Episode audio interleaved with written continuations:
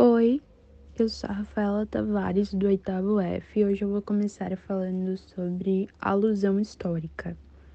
Bom, é uma estratégia que usamos para explicar ou apontar a origem do problema. Dizer que esse problema não começou agora, se isso já está acontecendo hoje, é porque lá atrás, no passado, a gente teve alguma ocorrência algum fato histórico que influenciou diretamente essa questão da atualidade. É importante conhecermos criticamente o período alusivo. A gente precisa colocar esse olhar mais crítico sobre o período que estamos falando e não só simplesmente falar sobre ele. A alusão é usada na introdução e no desenvolvimento serve como uma ferramenta justificativa desse problema. A gente defende uma ideia e a alusão vem para justificar a importância disso, que não é um problema da atualidade. Então, quando a gente demonstra que o problema não é só de agora e que é um processo histórico, transformamos nosso argumento em algo muito mais forte e concreto. Conhecer a história geral do seu país ou região com seus marcos principais chamados de referências históricas pode ser muito útil na hora de selecionar exemplos, fatos e situações semelhantes às que servem de base na defesa de uma opinião. Cuidado para não acabar falando muito. Na alusão histórica é necessário ser objetivo e pontual e também você precisa ter cuidado para não confundir nomes e fatos e associá-los adequadamente a algum texto opinativo.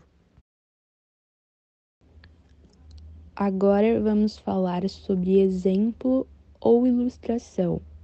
Bom, esse tipo de argumento consiste no relato de um pequeno fato, real ou fictício, Uh, o exemplo dado deve ser coerente com a realidade, ou seja, pode até ser fictício, no entanto, não pode ser improvável. Essa estratégia argumentativa é amplamente usada quando a tese defendida é muito teórica e carece de esclarecimento com mais dados concretos. Assim, ilustram-se uma situação, um problema, um assunto, ou usam-se exemplos pertinentes à ideia exposta. Quando mencionamos um exemplo, devemos estar certos de que ele corresponde ao argumento que pretendemos justificar. Olhe como no texto a seguir o argumento é defeituoso por empregar um exemplo inadequado ao contexto. O administrador não pode desperdiçar recursos públicos. A terceirização da mão de obra, por exemplo, é uma forma de contratar servidores para atender a população que necessita de serviços e, ao mesmo tempo, reduzir custos.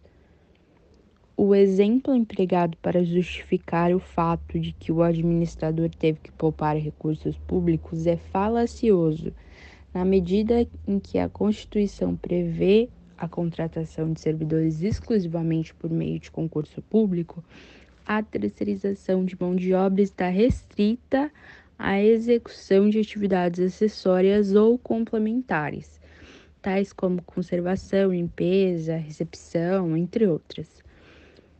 Já a argumentação por, por ilustração, é, recorremos a ela quando a gente pretende comprovar com dados concretos e particularizados uma afirmação de caráter geral.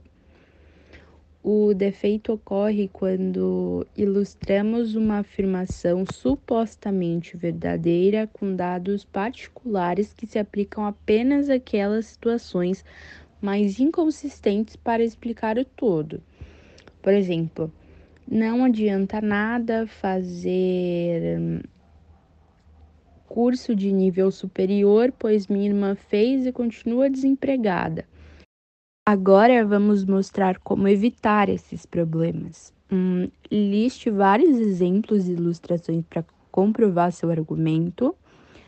É, depois, hierarquize o segundo grau de importância e de abrangência de cada um. E, por fim, verifique se eles se relacionam total, totalmente ao que está sendo proposto ou a apenas uns poucos casos em particular.